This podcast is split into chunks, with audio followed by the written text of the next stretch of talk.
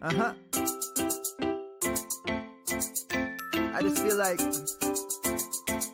I've been around the block, ripping up fantasy stock, working around the clock.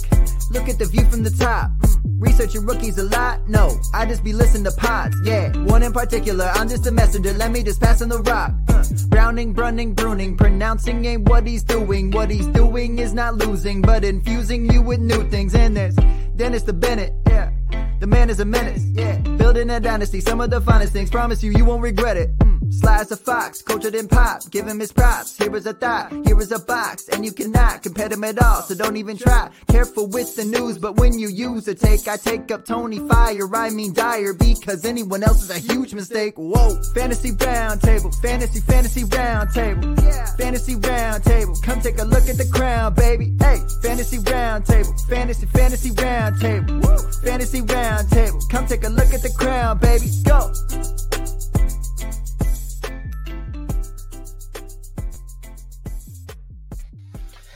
What is going on, everybody, and welcome to another episode of the Fantasy Football Roundtable Podcast. It is Monday, August 30th, one day, wait, technically, I guess two days away from September. We will be kicking off football.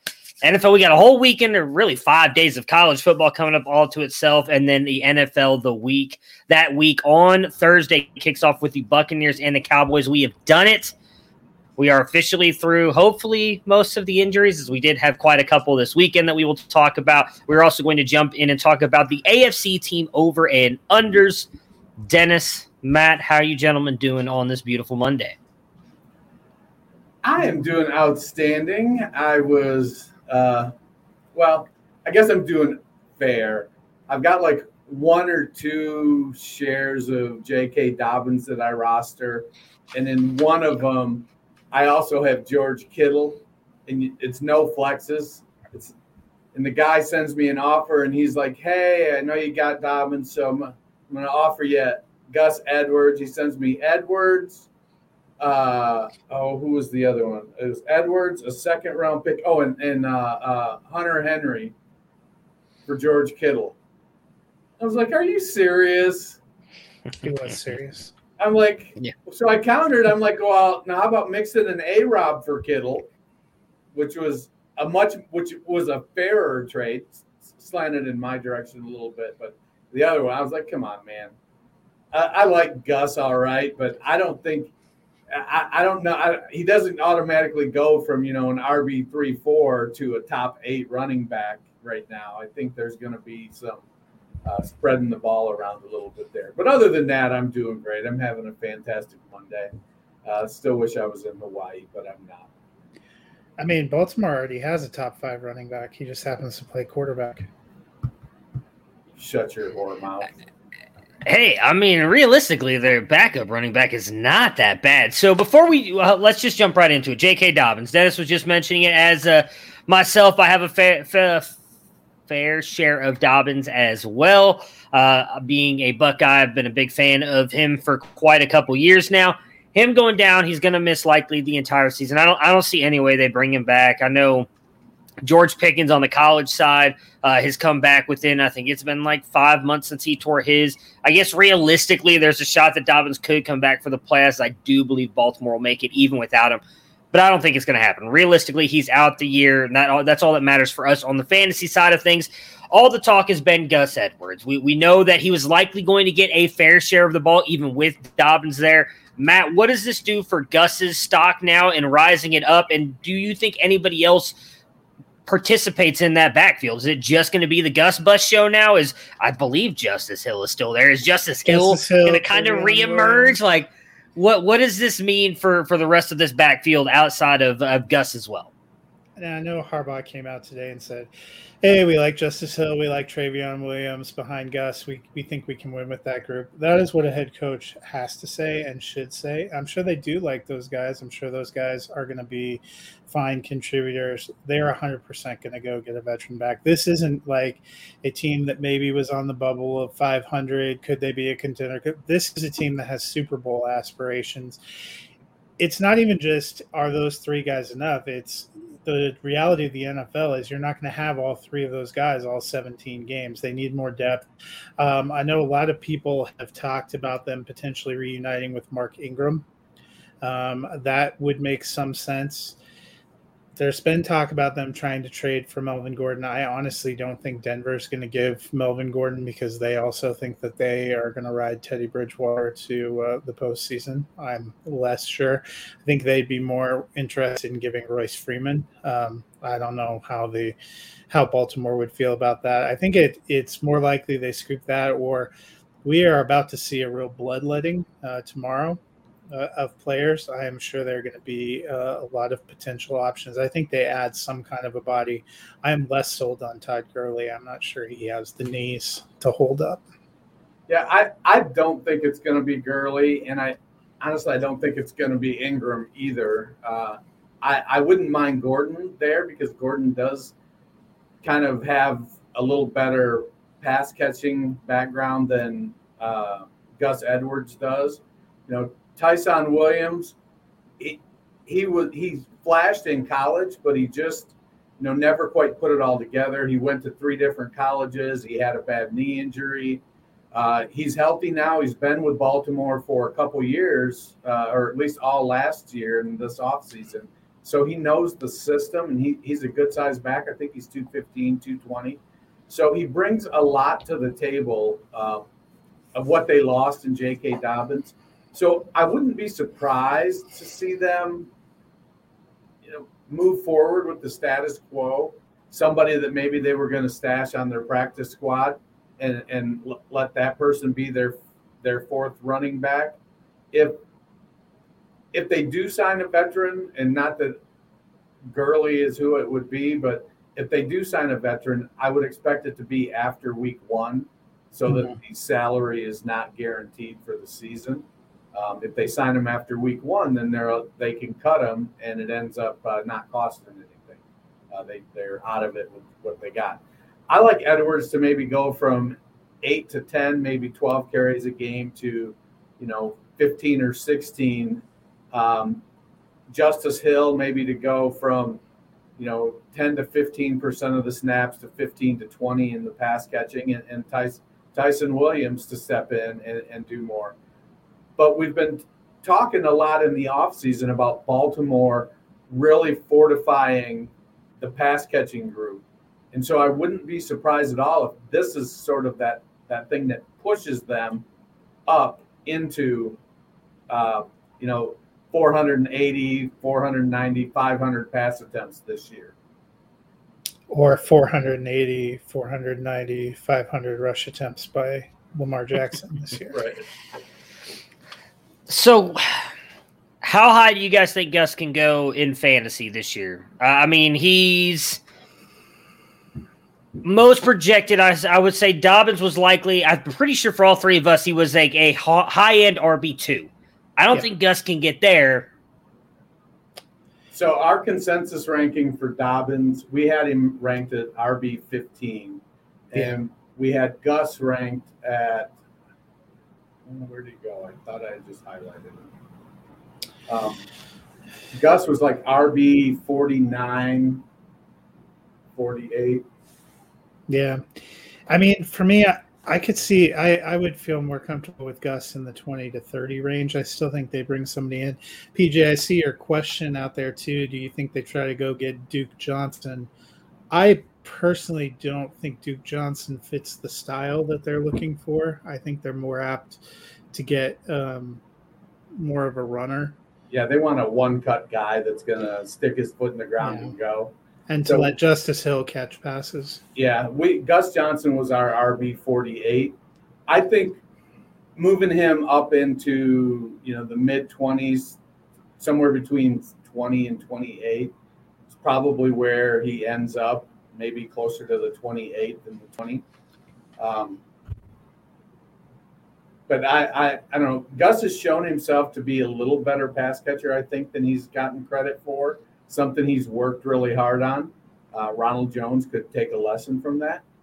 Uh, but you know, that's a guy that I wouldn't be. It, you know, if Tampa Bay ends up deciding that they don't need Fournette, I could see that being the kind of player. Um, I doubt the Saints cut Murray, honestly, but Tony Jones looked good. There's been a lot of talks. Yeah, there's been a lot of talks about them cutting him too. But that would that would be another one. So a Fournette or a Murray, I guess, uh, would definitely be. I, I think they're just looking for somebody who's who's going to rush. I think they like Justice Hill potentially as a pass catcher, and um, and they're just adding to the mix. All right, so next up, Irv Smith meniscus tear. Dennis, your thoughts on Irv Smith? Obviously, we all liked him, uh, as a lot of other people did in the community, about him breaking out this year. I will be honest; I did not see how long he is going uh, uh, to possibly let be me out. Tell you, that's because they do not effing know. Mike Zimmer gave okay. a press conference today and said once they open it up and look around in there, we'll have an idea. Uh, he said that after one of the reporters asked if it could be the six to eight month variety. It, it wow. could go any direction. It well, really stinks because Smith, he was my breakout tight end. I had him ranked as tight end seven. So uh, it's my fault he's injured. Well, and Zimmer talked about not caring for the depth that they have at tight end behind Smith. Smith and saying they were going to go look for a tight end, which makes me very cautious, cautiously afraid that Smith is going to be gone for a long time. Yeah, uh, I mean, obviously, I hope it's not that long. I mean, I've you know, in my very limited, never pro career, I tore my meniscus, and I wasn't out for six to eight months. So let's hope that that's not how long it is. But obviously, uh, no, I was playing soccer, which I feel like you need your knees a little bit more with the way you cut and everything. And I, but I also decided not to get it repaired. I went the Dwayne Wade route because I thought I was cool back in the day. And that's why I got that creaky knee now, like 34 years old. So it's not great. So Irv, take care of yourself. But obviously, hopefully, we, we hope he does not miss the entire season. If he does, at is really going to suck because he was, I mean, the not only the the tight end breakout for us, but a lot of people. So, is there anybody on that team you want now? I mean, Rudolph is gone. Is it just Justin Jefferson and Adam Thielen? Yeah, and it's going to be them and, and Cook, Dalvin Cook. Cook. But you well, know what yeah. would be awesome is if they went and got OJ Howard. Yeah, I feel like the comments that we got from Mike Zimmer indicated that he is not a Tyler Conklin or Zach Davidson believer because um, he literally said we aren't very good at that position without Irv Smith. I mean, he's never been put to to soft shoe anything, but that was uh, going I mean, a little bit. They're glorified tackles. I mean, well, so this just adds to my. I said on Thursday I thought Minnesota had a good seven and ten energy. These are yeah. these are the reasons why. Yeah, I'm, I'm glad we haven't done. Yeah. I bet he'd be available from New York pretty cheap. He uh, might get cut. Ian yeah. Thomas in Carolina, I bet he'd be available pretty cheap. Ah, Speaking I've been hearing. Tackle. Well, I've been th- I've been hearing a lot of good things about him in Carolina. Actually, they're, they're starting to use him a little bit. I don't know if they're going to cut him, at least not yet. They can't really uh, do three wide receiver sets because they don't have a third wide receiver. Yeah, didn't Olabisi Johnson yeah. get injured too? They had to sign Dede Westbrook yeah. and Ihmir Smith-Marsette. They might do more wishbone. Oh, you know who they could get? I bet Zach Ertz. They don't have the cap space, honestly. Minnesota is one of the. Oh yeah. One of the. Cap I mean. Strap. Cap space. Who, you, who, would you salary cap is a myth. Oh yeah. The salary cap I've been told that I've been told that the salary cap is a myth. You're right. So you know, who knows? Speaking of the oh, salary cap, one of the uh, that would be a good one. Uh, I don't think the Browns are going to trade him, but he would be a good fit there, I think. Uh, Carson Wentz, who tra- went to Indianapolis this offseason, is out with COVID. Sam Ehlinger out as well. Uh, no real concerns about Wentz missing the opener, though, Dennis? Yes, no? No, I think we're, we're two weeks away. So unless he's unless he contracts it and, and gets really sick, I think he'll be fine. But I guess being out 10 days, basically what it's telling you is he's not vaccinated. Well, they were on the fence though about whether he could be ready for week one anyway, because he obviously had that uh, was it foot surgery, right? Ankle yeah. surgery. I mean, something. he knows the playbook. He well, I don't have any concerns about that. I, I was also fascinated that uh, from the way they talked about Ehlinger's injury being gone five to six weeks, it sounds like he had passed Jacob Eason because the way they literally put it was Ehlinger's out, so now they'll have to use Jacoby's. And I thought, oh, interesting. Uh, I mean, it makes sense. Ehlinger is definitely the safer QB, if that may. Like he, he's not going to turn the ball over. He doesn't have that gunslinger mentality that uh, that Eason has, and uh, you know, I, I think is probably the safer bet for what Indy wants to do. If Wentz were to get hurt, he, in my opinion, he makes more sense because they have a good enough team built around that quarterback position that a guy like Ehlinger can just manage the game and still get them into the playoffs. So I, I think he's probably the That's safer fair. bet. I almost wonder if, with this kind of COVID setback, and it was going to be touch and go about how much time Wentz was going to have to return to, to practice, you know, coming off that foot surgery anyway. I I bet we see Jacob Eason in week one because they're Yeah. going against Seattle. Yeah. The Uh, injuries on S- here. Yeah, I think so. So sticking with the Colts, uh, another big injury that came out. So Zach Pascal was one of the people that got put on the COVID list, which left him thin at receiver. So too does the injury to T.Y. Hilton, who's having um, kind of neck spine injury. The last comments I saw from Reich suggested that he didn't have a good feel or timeline that they were hoping he wouldn't miss the season, which is how they put it. Obviously, Colts fans no strangers to neck injuries knocked out one of the greatest of all time in Peyton Manning. How does this make you feel uh, about Hilton and the Colts passing game? Well, I'm out on Hilton I- at this point. You know, he played good down the stretch last year, but most of the season he battled injuries and wasn't very good. It's a sort of one of those classic cases of a small wide receiver that's, you know, 10 years into the league and struggling to stay healthy. Big wide receivers break down in one way and small wide receivers in another. And I think we're seeing that with Hilton right now. Um, so if he's out, if he's going to be out, you know, six, eight, ten weeks, depending on where they are, I wouldn't be surprised if they don't bring him back at all. Yeah. Um, but it's you know it's Pittman, Campbell, Michaels, Strahan, Strachan, however you Strachan. put Strachan. Strachan, I think. Yeah. Um, you know Jonathan Taylor, Nyheim Hines. Uh, Yeah, it Jack could be the could be good news for both uh, Doyle and Hines, who you know Yeah. it's unclear what the target share would be. I think it's more more pressure and more wheels up on Pittman and also Campbell if he can stay healthy and out Let's there. hope. Oh, I Let's thought you were shaking your head like you didn't believe it.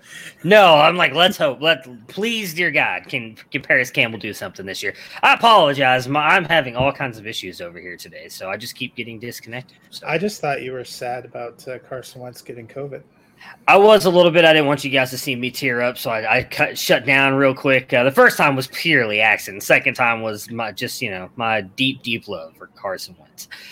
49ers are rotating QBs possibly. Matt, this sounds like a bad idea because last I checked, we're talking about the NFL and not college football. Where last time this worked, I think was like Urban Meyer back with Tim Tebow at Florida. But am I wrong? Is this a good move for them?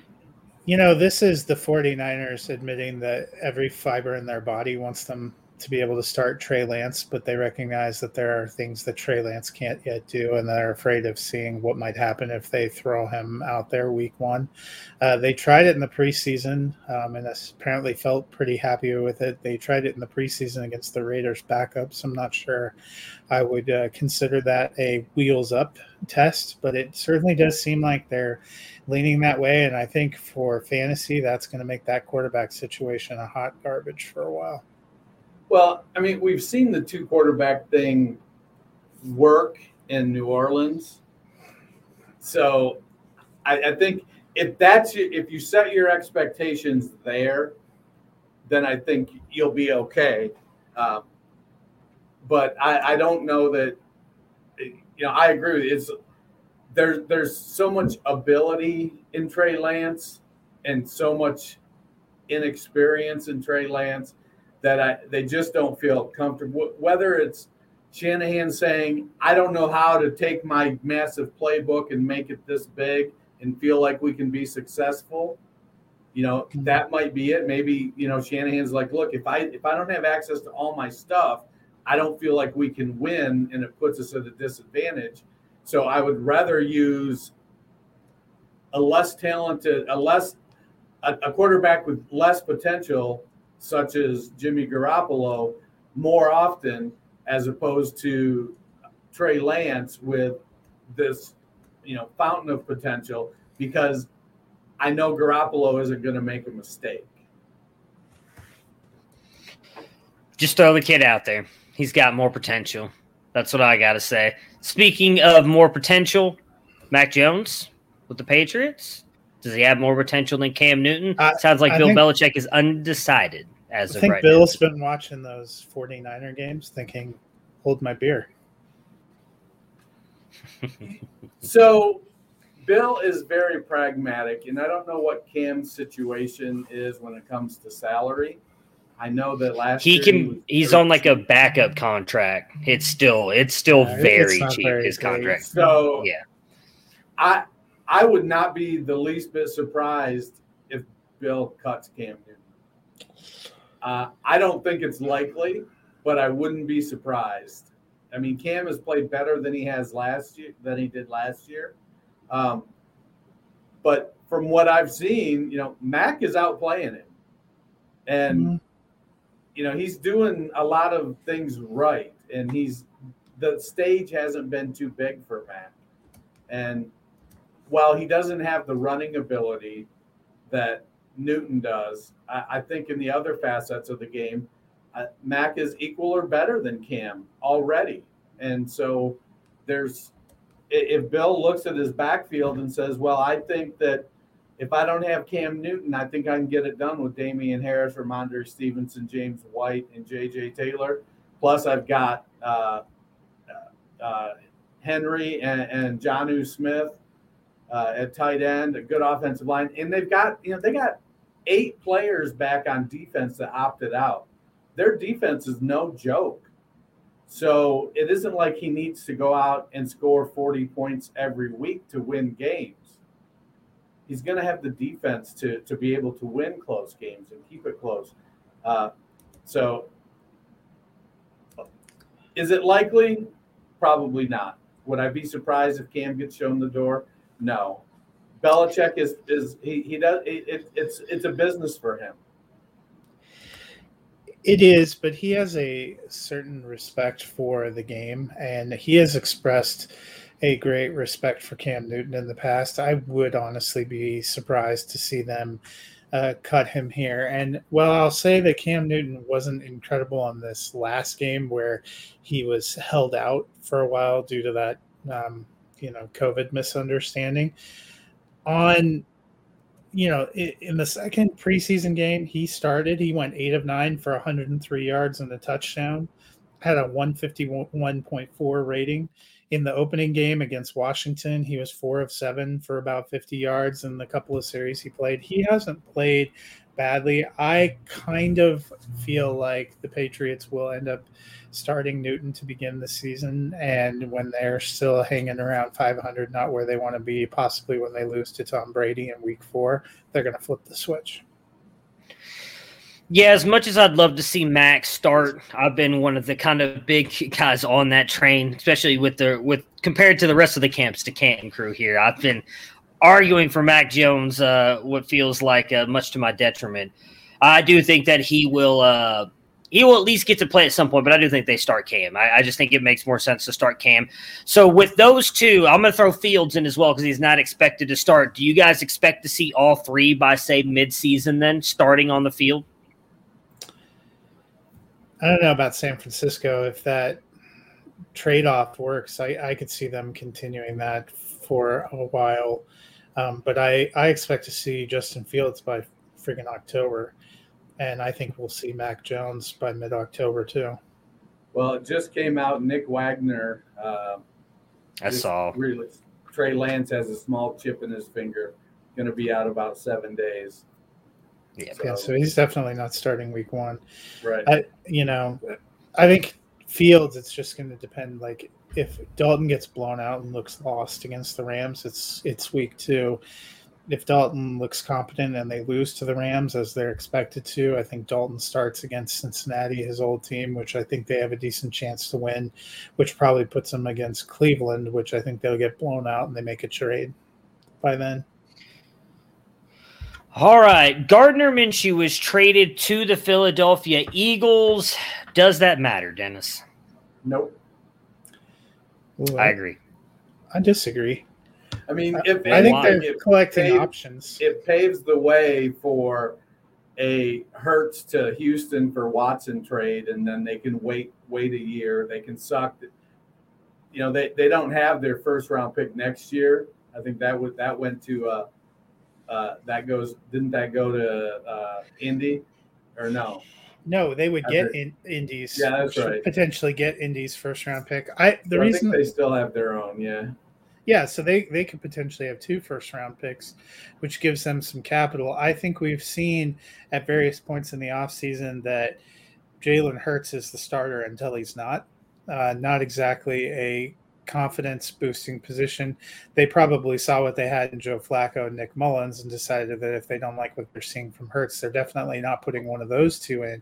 But Minshew has been a starter. Allegedly, went all the way to the wire before Trevor Lawrence was uh, picked as the starter in Jacksonville for reasons that surpass all our understanding. But I think they went and got him. Your your call of potentially having him as an insurance for trading for Watson makes a lot of sense. I also think that if Philly is struggling and scuffling and sucking, and Jalen Hurts is not the answer, that they give somebody else to try. They're looking you know they they pretty well admitted that if they thought they could have gotten was it Lance, they would have stayed where they were in their draft position. They only traded back because it wasn't the quarterback they wanted, which tells you that they weren't, you know, for as much as it's been, oh, it's Jalen Hurts time. It's Jalen Hurts time until they can find something else.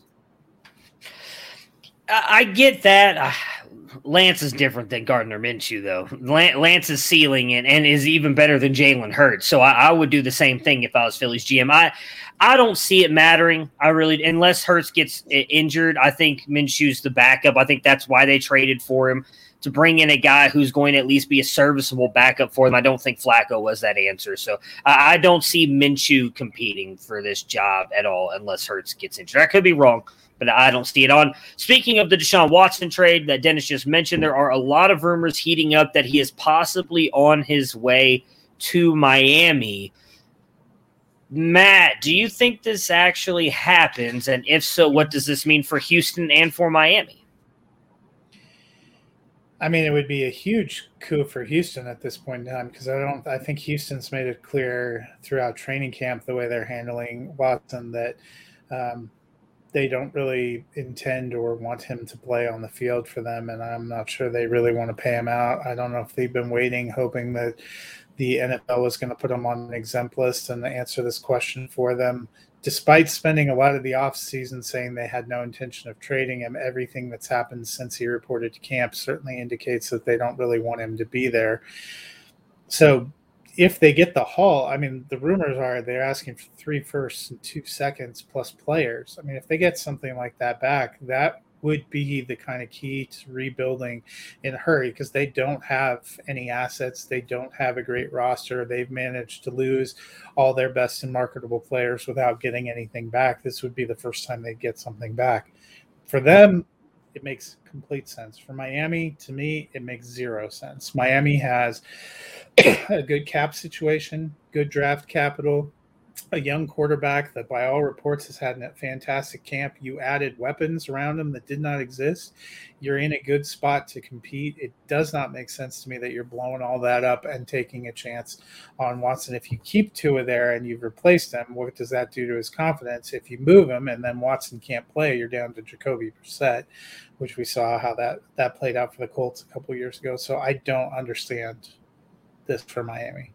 Yeah. I mean, honestly, I don't know that there's a team out there that it makes sense to give three firsts and two seconds for Watson.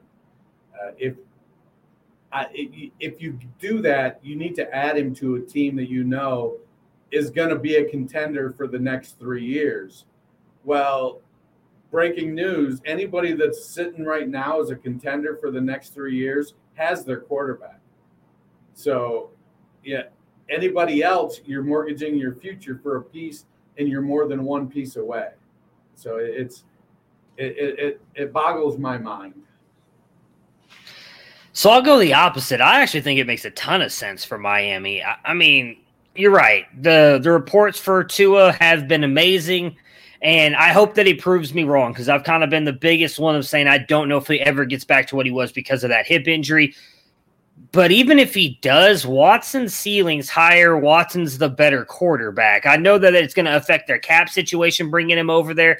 But you say three first round picks, you could argue Tua is could be considered a first round pick. So even if you give up next year's in 2023 Tua and then say a wide receiver, um, they're not giving up Waddle, and I doubt they're giving up Parker. But if they send Will Fuller, well, he just came from Houston too, so that would be even better. That'd be funny. Will Fuller back to Houston, or even a Preston Williams, who you know he's not he he has some talent, but he's not going to be a big loss for Miami and they get the first round picks and then maybe some middle tier defensive player that really helps out Houston. That gives them their franchise quarterback now moving forward, still on a rookie contract. They get the draft capital to try and build around him. And Miami does get a franchise changing quarterback because while we think Tua could be that, we don't know that for a fact. We know that Deshaun Watson, as long as he's on the field, is a franchise changing quarterback. So you're right. Maybe he doesn't play this year, and that could screw them this year. But the chances are Deshaun Watson's going to play again, and it's likely going to be at least by next season. Miami becomes a serious like contender with Buffalo, in my opinion, in the AFC East if they have Deshaun Watson as their quarterback with that team they have around him and that defense. I, I think Miami clearly becomes one of the better teams in the AFC with that. So I, I I can see it from Miami's side. Are you taking a risk? Absolutely, but sometimes you gotta you gotta risk it to get the biscuit, right? Sometimes you gotta take those risks. Tua might be it, but I, I would say, and I'll ask you, Dennis, because you've kind of been the biggest proponent and the biggest supporter of Tua since he came out out of the three of us. Is Tua ceiling even Deshaun Watson's? Because I don't think so.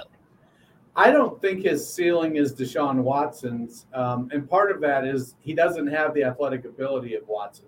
So where Watson's going to go out and rush for, you know, three to five hundred yards and six touchdowns, uh, you're not going to get that from Tua. But I think Tua is he's a Drew Brees type of quarterback, not the strongest arm, great pocket presence, very accurate, good in the intermediate range, a strong enough arm to get the ball downfield enough. Um, that's where I see Tua. And, you know, I, I think, well, I wish I, I, saw something come through my feed earlier this week that said the only QB1 to have, ha, the only player to finish as a QB1 and not rush for like, I, I think it was 300 yards or something like that. Uh, over the past 20 years was Drew Brees.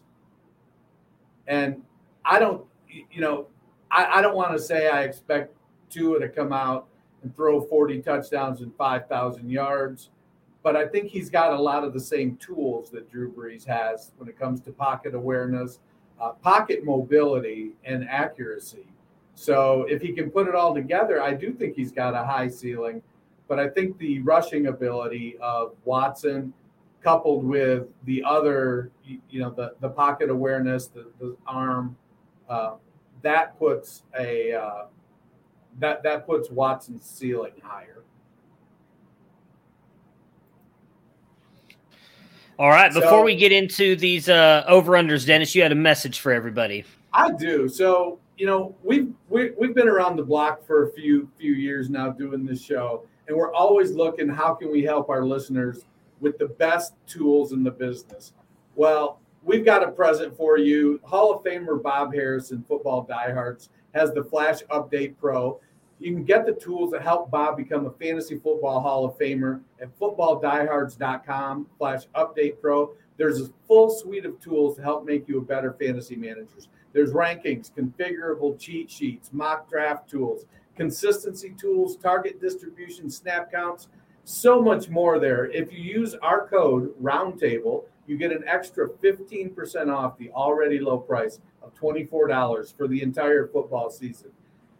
You know, Bob has been amazing. He's been on our show a couple times, and to be to, to allow us to offer this, uh, I think is is a testament to, to what a good guy he is. And the tools on there are great. Uh, I'm kind of looking through and playing with them. I'm in redraft season. While I do, you know, we play a lot of dynasty. Um, yeah. I am doing some redraft, more redraft this year than I have done historically, and I've been finding uh, the tools on the Flash Update Pro at FootballDiehards.com to be extremely helpful it is well worth the money if you guys can afford it. I promise you that. All right, so let's jump into the AFC win totals. We're going to kick it off with the AFC North, which is arguably the toughest division in the AFC. And we're going to start with the Baltimore. They're over under set at 11, which is just perfect because that really makes you have to decide here. I will take the over because I still expect them to win the division. Uh, they're even losing Dobbins, I think this offense is going to be good. I think Lamar is going to be able to take a step forward, and this defense is going to be good. So I'm going to take the over. I think they can get to 12. Uh, Dennis, what are you taking for the Ravens? So I'm going to take the under. I think it's going to be close. Maybe a push might even be what I would choose if I could. But I think they're going to finish second in the division. I think the Browns are going to win the division. I know you won't pick them because you're afraid of jinxing them. Fox? I am taking the under. Um, I also have the Browns winning the division, Baltimore in the playoffs, but I actually have them with 10 wins. All right. Speaking of the Browns, they are sitting at 10.5. Matt, I'll let you go first on this one. What are you picking for the Browns sitting here at 10.5? I'm uh, taking the over. Did you pick Fox and I just missed it or what? Yeah, he picked he picked under for Baltimore. Bruning, Bruning, what did you pick? I haven't Baltimore? picked yet. Oh. oh. Baltimore I said over. I think they're going to go okay. over. I think they get 12. Okay. Yeah, I think they get 12. Gotcha. That's right. I think they win the division, so yeah. Yeah, I took the over for Cleveland. I have them at 11 wins. I, I think Cleveland is is they could have the best record in the conference. Um, I think they're set up. Their defense is primed and ready to go. They addressed their biggest need on defense, which was their secondary. They went out and picked up a couple really strong safeties, uh, a good linebacker. Jadeveon I'm, I'm interested to see how Jadeveon Clowney looks, you know, lining up next to Myles Garrett, not just opposite of Myles Garrett. Now, I know Clowney was kind of trashing interior linemen, much to my chagrin. Um, but I think he's gonna. I, I, think that defensive line is gonna be good, uh, and, and they've got the tools and the arguably the best running back in the game so Baker doesn't have to carry the load. So I, I, I like the Browns to maybe win 13, even 14 games. Yeah, I was wrong. I had them at 12. I had to pull up my numbers. Cue that James McAvoy gift from Wanted when you see when you hear Dennis say the best in the conference. I'm over here like, oh my goodness. I, I hope I'm gonna go under though. Uh, no, I'm gonna go over. I think they can get to 11. It's I think that's like the perfect number is 10.5 because I think I don't think there's any way they get under 10. I, I, just I really do believe in this team. Stefanski, I think, is is the perfect coach. Baker looks like he's taking a step forward. I love the defense, I love the offense. Outside of just mass injuries, I, I don't see how Cleveland disappoints. 12 seems high though. I'm I, but I do think they can get to 11, so I will take I'll take the over. Well, Pittsburgh remember, at 12 is the old 11 now because it's 17. I know, I know, but still, 11, you know, 12 you can seems lose high. five games and still hit 12 now. Still seems high. Still seems high. Pittsburgh yeah. at 8.5. I'll go first. I am going to take the over. I think they can get to nine. I, I do think this is going to be the most competitive division. I, am not going to write off Big Ben yet, just yet. I think he can be just good enough to keep that offense on track. That defense is still going to be good under Tomlin. I think they can get to nine wins. So I'm going to take the over. Dennis, what are you taking for the Steelers? I, am going to take the over. I think it's a push. It, it could go, you know, it, it's it's a eight win or a nine win season. I think for the Steelers. You know, they're not going to be awful. I think they're going to go ahead and, you know, have a couple rough games, but I, I, I want, I, I want to be able to say, oh, they're going to be awful. but I just don't think so. You know, they've got good wide receivers, a good running game. Uh, they need to do some work on their offensive line, and they do have some stars on defense. But uh, I, I think they their defense isn't quite up to snuff with, say, the Browns and the Ravens. Yeah, I have them as a slide over. I have them nine win season. The Cincinnati Bengals coming in at 6.5. I am taking the under. I do think they get to six, but if I had to pick, I'm, I'm going to take the the under. Seven just seems high. And I, I mean, I don't know if I can predict the whole division to go that high. So I think Cincinnati's kind of the uh, the one who gets knocked around a little bit. Still needs to improve that defense a little bit and that offensive line. Matt, what about you? Yeah, I took the slight under too. I am at six. Yeah, I I I do as well. I think it comes down to if their offensive line can gel, I think maybe their offense can keep them competitive, but I don't think their defense has what it takes to pull out games or, or, or stop good teams. And you know, we've already said that they're basically looking at three pretty powerful offenses in their division. So that's six tough matchups right there. So I, as much as I would like to give Joe Burrow and Tee Higgins, I think they're going to be playing catch up. So the offense is going to be great for fantasy uh, with Burrow and Higgins and, and, Chase if he can start catching the ball and Tyler Boyd. Uh, I think they're going to be nice for fantasy, but I do think in the win loss column we're going to suffer a little bit.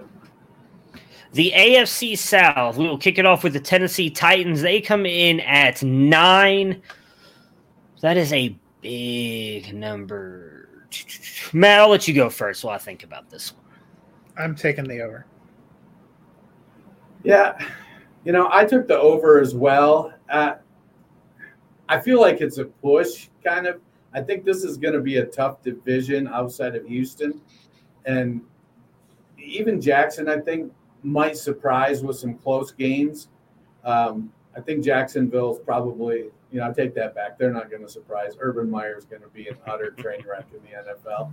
Um, but that leaves the that leaves the Titans and the Colts to be able to clean up all the spare parts there. So I, I have Tennessee going over. I'll take the slide over. I guess they can get to 10. I, I, think nine is probably the best number for them. I'm not even sure they win the division. I still believe in Indy with the team that they have there, but Tannehill has been good. That defense is the thing that worries me the most on that team. I, I have no reservations about that offense. They'll be good, but that defense was a train wreck last year, and I don't think it's improved much of this offseason. Indy also comes in at nine wins. I will take the over. I think they end up winning the division with or without Carson Wentz. Team is just too good. I think if if he's out and Ehlinger has to play because Wentz gets hurt, I think with the way that they will run the ball behind that top three offensive line and that defense, they'll be able to stay in games just enough to win enough to get them in. So I will take the over. Dennis, where are you going with the Colts? Uh, I'm right there with you. I think they have the best combination of offense and defense in the division. I think that it's going to end up being a, uh, you know, it could set up Jonathan Taylor for a not an an RB one season, but the RB one season. Uh, he's if if the quarterback can't stay healthy because they won't get vaccinated or or whatever, the ankle is jacked up, or it's Sam Ehlinger or or Jacob Eason or whatnot. You know, we could be looking at 330 carries, 350 carries for Jonathan Taylor, and uh, you know, 50 50 receptions what is it with the the NFL has like a vaccination rate over 90% and all the ones that are unvaccinated appear to be starting quarterbacks. I mean, what the fuck is your problem? I would literally like to take a push because on my projection I have them at 9 wins, but I would feel better believing they'd hit 8 than I would 10, so I'll take a slight under if I have to move. Jacksonville coming in at 6.5. Matt, which way did you go here with Jags? I took the under. I, I, think that's a little ambitious. They'll probably win more than the one game that they managed in uh, 2020, but I still think there's some work to be done there. Yeah, I'm. As I said before, I, I feel like uh, Urban Meyer is going to be un, an unmitigated disaster in the NFL. Yep, I agree. Under, I've, I've said I didn't think he'd be smart, a uh, very good head coach, and then you add in Darrell Bevell, who's like the run heaviest uh, offensive coordinator as well. I, I'm not believing in them at all. That brings us to Houston, who's sitting at four. I will take the under here as well. Whether Watson plays or if they do end up pulling off that trade and getting Tua, there's just not enough on this team to win enough games. I think when we did our first run through, I had him at one win. Maybe they get to two. They're not getting to five. I mean, they've already announced they're having a sale. You know, all their, I would expect Laremy Tunsil's going to go, uh, Whitney Mercilus is going to go. Anybody that has any value on that team, Brandin Cooks, uh, is going to be playing for somebody within the next four weeks. Well, that's the interesting part because he said he wouldn't take a trade. I wonder if he's changed his mind after looking around, reading the room. But Who's that? Brandin Cooks, he oh, said good. before when he got traded to Houston that he wouldn't uh, allow himself to be traded and he'd just assume retire. But um, this is tough. I, I, definitely took the under because I don't think Watson plays where they get to. A, but if I thought they had either of those two quarterbacks a full season, I don't know that getting to five wins is completely out of the realm of possibility. Get their schedule is not incredibly challenging. It's just their team doesn't seem that challenging. And if you're telling me it's Tyrod Taylor or Davis Mills overcoming those challenges, I, am not buying it. All right, Buffalo going on to the AFC East. They're coming in at 11. Which way you going, Matt? Took the over. I think they get to 13. Ooh, very bold. Well, they were 13 and 3 last year, so not as bold as you think. man. I, I think I'm, I'm going to take the over, um, but I think 11 is the number. But I'm, I'm going to take the over just a little bit. I want to go under. I think they take a step back this year. I really do. I'll take the over. I guess if I had to go one way, I think I think Dennis is no, right. I think eleven is the number. Go okay. I'm gonna go yeah, under. I, I, I think they take a step back. I mean, I still think they can win the AFC East with ten wins, but I don't think they're going to be thirteen and three again this year. That defense, I think the defense will still be good. I, Allen was like on another level. Probably should have won the MVP. He did not much to Mr. Fox's chagrin there. I, I don't know that he keeps that up. There's a lot of discord up there with all the Cole Beasley stuff and everything else. You got McDermott saying crap. I don't.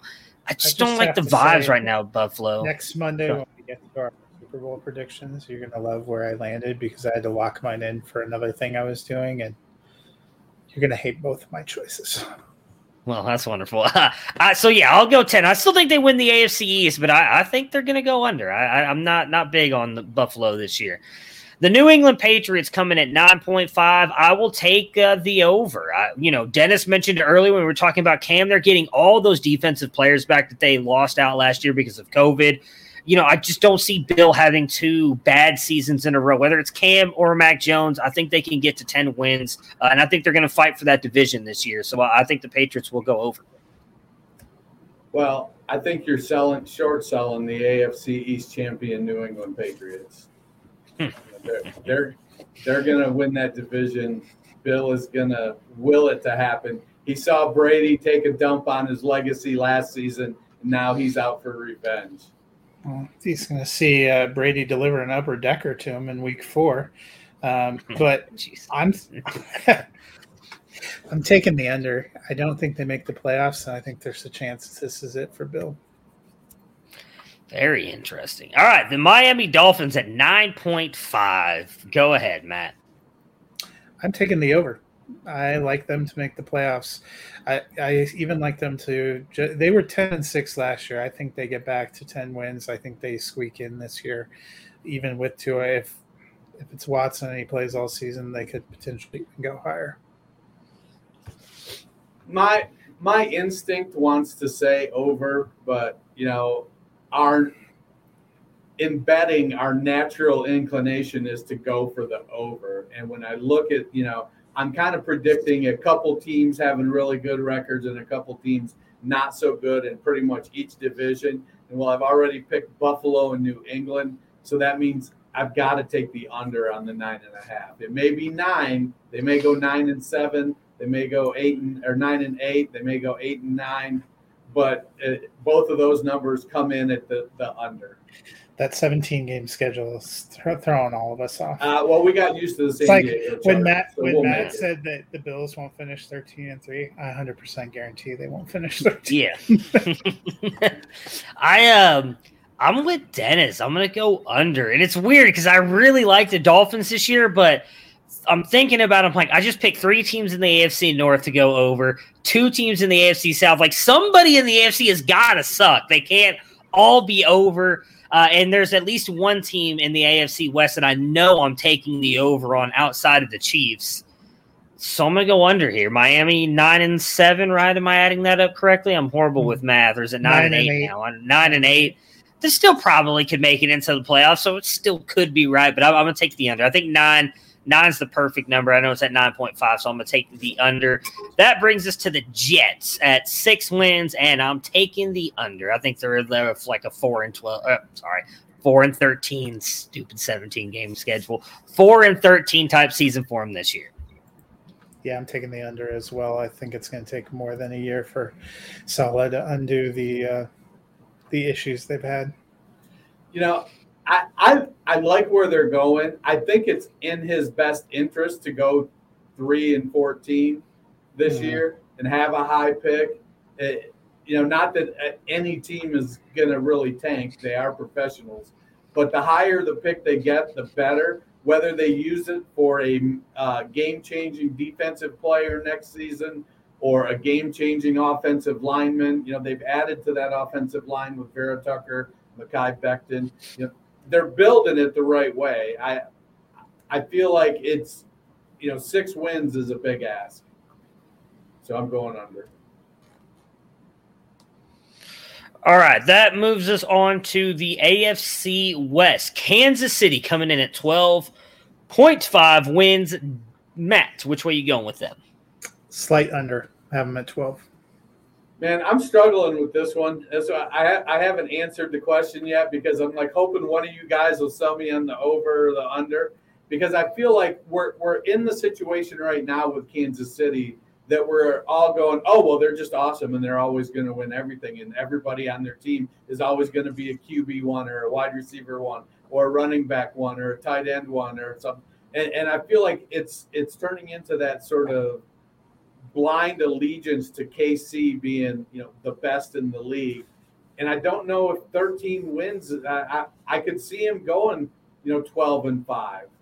Uh, That's where I have them, 12 and 5. I think the West is stronger than people are giving credit for. We've seen them struggle against Chargers and Raiders the last couple of years. The Raiders even clipped them once. I think they could lose a couple division games. yeah, and everybody, even though Tampa won last season, so many people expect the Chargers or the Chiefs to be back in the Super Bowl again this year. Everybody's still gunning for them. You know, they're they're they're the team everybody still wants to beat. So I'm going to take the under. I'm taking the under as well. I think 12 or 11 wins is more likely than 13 for the Chiefs. Next Why are you up, such the a? Chargers. Why do you hate the Chiefs? Uh, you know, I'm just not sure that the Chiefs are going to be that good this year. I don't even know if they make it to the AFC Championship. The Los Angeles Chargers come in at 9.5, hammer the over. Justin Herbert in MVP discussions this year. Leads the Chargers to the playoffs. I'm all in on my boy Herbert. I think that they're going to make it into the playoffs. I I like you know the part of the reason that I was struggling struggling with choosing the over for the Chiefs is because I really do like the Chargers a lot. Uh, you know they've got some playmakers on defense in Bosa and Derwin James. Uh, they've added to the linebacker corps there. You know then you've got Austin Ekeler, Keenan Allen, Justin Herbert. Uh, well, I'm not big on Jared Cook. Uh, I feel like Cook is going to be just enough to diminish my uh, tight end one call on uh, Donald Parham. Um, and they've got a first year head coach. Things, you, you know, so I, I think they go. I think they get to ten wins, but I don't think they win the division. I took the under. I have them at nine wins. Hater. Denver Broncos coming in at 8.5. What you got, Matt? I took the slight over. I have them at nine wins, despite Teddy fucking Bridgewater. So how's the how's the Denver offensive line shaping up? The the offensive line is actually pretty incredible. Bolles developed into a great tackle thanks to Mike Munchak. They have Glasgow and Dalton Risner at the guards. Uh, they have Cushenberry with uh, the belly, Quinn Meinerz there to back him up at center. And they have Bobby Massey with Calvin Anderson and Cam Fleming as options at tackle. Their starting offensive line has been pretty impressive. They have a decent running back, they have great receivers. They just have a noodle arm check down king at the well, quarterback position. If I remember Bobby Massey, he's and a horrific head coach. He's going to need those other two guys out there with him to be able. Well, I actually like Calvin Anderson. Um, I was, I think they're on the fence about whether he's going to start, and they're just going to keep Massey for insurance. Uh, but Calvin Anderson's looked really good at right tackle. It can swing over to left tackle as well. Well, all of that being said, I have them. I, I think they're going to win eight, so I'm going to take the under. That's probably more. I will take the slight over. I had him in the playoffs uh, when we did our first run mm-hmm. through, and I still believe that, you know, we talked a little bit about this. Uh, I feel like it was a week ago, maybe two weeks ago, Matt, with the, the defense finally having Von Miller and Bradley Chubb, Chubb healthy together. Got a good secondary, got good linebackers. Realistically, I think they have a good offense. It's maybe that's why they went with Teddy Bridgewater because he's just safe and they want to play it safe to get into the playoffs. I think there's a realistic shot they do that if they go over here. So I will take the over. That puts us with the Las Vegas Raiders over under at seven. I'm taking the under. I think this is finally it for Derek Carr. He shits the bed just enough that, uh, my God, I forgot his name. Jon Gruden. Jon Gruden. There we go. Oh. Jon Gruden finally benches him for Marcus Mariota, and Derek Carr is gone from the Raiders after this season. So I, have got the under, but I, I kind of agree with the potential for Carr to get benched. But I think if Carr gets benched, then Mariota, if, if it's if it's if it's by midseason, Mariota could potentially put him over. If they go if they go three and six, and then Mariota takes over, I would take the over seven for the rest of the. I, I feel like it, they they're they're going to go like nine and eight at that point. I feel Mariota just brings a different dimension to that team, uh, and, and it's a shame that he didn't get an opportunity to go somewhere and be a starter again this year. I feel like his shoulders finally gotten healthy. Uh, I do agree you don't just bench Carr he's playing okay he's going to have to suck to get benched or get injured to get benched. Um, so I, I, took the under for the, the, Raiders. I have to be honest. I thought seven was a low uh, number for the Raiders, um, given where they've been the last couple years. And obviously, as a diehard Denver Broncos fan, I'm no uh, great fan of the Raiders organization. But I took the over. I think they get to nine wins. Well, that wraps up our over unders. So, do you think you have what it takes to beat the pros? FantasyNation.com. Put your rankings up against the best in the business. Defending champ Rob Wozniak of the FF Ballers, Jake Ciely of the Athletic, Bill Enright of Sports Illustrated, Sports Illustrated, or our own favorite Matthew Fox uh, of the Fantasy Football Roundtable. Put your rankings up. You can do uh, preseason rankings, get them done before the uh, first game of the season. If you have the most accurate rankings in this contest, you'll win $500 at the end of the season. If you're into doing weekly rankings, you play redraft and you like to choose your guys, you can go ahead and do the weekly rankings accuracy contest. And if you're the most accurate at the end of the season, you win $1,000. There's also a $100 payout, which, and I misspoke last time and said a 1000 but it's a hundred dollar payout for quarterback, running back, wide receiver, and tight end if you're the most accurate ranker throughout the season. Go to fantasynation.com slash ranker. Uh, there's no fee to enter. You just got to update your weekly rankings every week. Yeah, those that season long competition has turned into a real bummer with all the injuries. I have to update it every week, every like two days. All right, so that will do it for us today. We will be back on Thursday, Matt and myself talking about uh, the what are we doing? Award predictions and what if? Uh, I need to catch up on both on the episode as well because I still have not I'll watched be it yet. incredibly curious to see what you thought about the third episode. Polarizing is the word I would use to describe it. Interesting. So I got to get the third and I'll get the fourth done as well on Wednesday in preparation for that. Might talk a little bit of college football as well as with the Ohio State Buckeyes will be playing Minnesota right as we're going off air Thursday. So a lot of good college games. They got the whole, like I said, Wednesday through Monday to themselves. I think it's Monday or maybe no. I Yeah. think the last game's on Sunday. Do they have a game on Monday? I thought the last I, game's on Sunday? they Sunday. usually on opening weekend do one for Labor Day Monday. I think the last one they have is on Sunday this year, Florida State versus Notre Dame, but I could be wrong on that. But that'll do it for us today. We will see you guys again on Thursday. Everybody have a great day. Prepare for glory! I wanna know if you got your popcorn ready. Do you got your popcorn ready?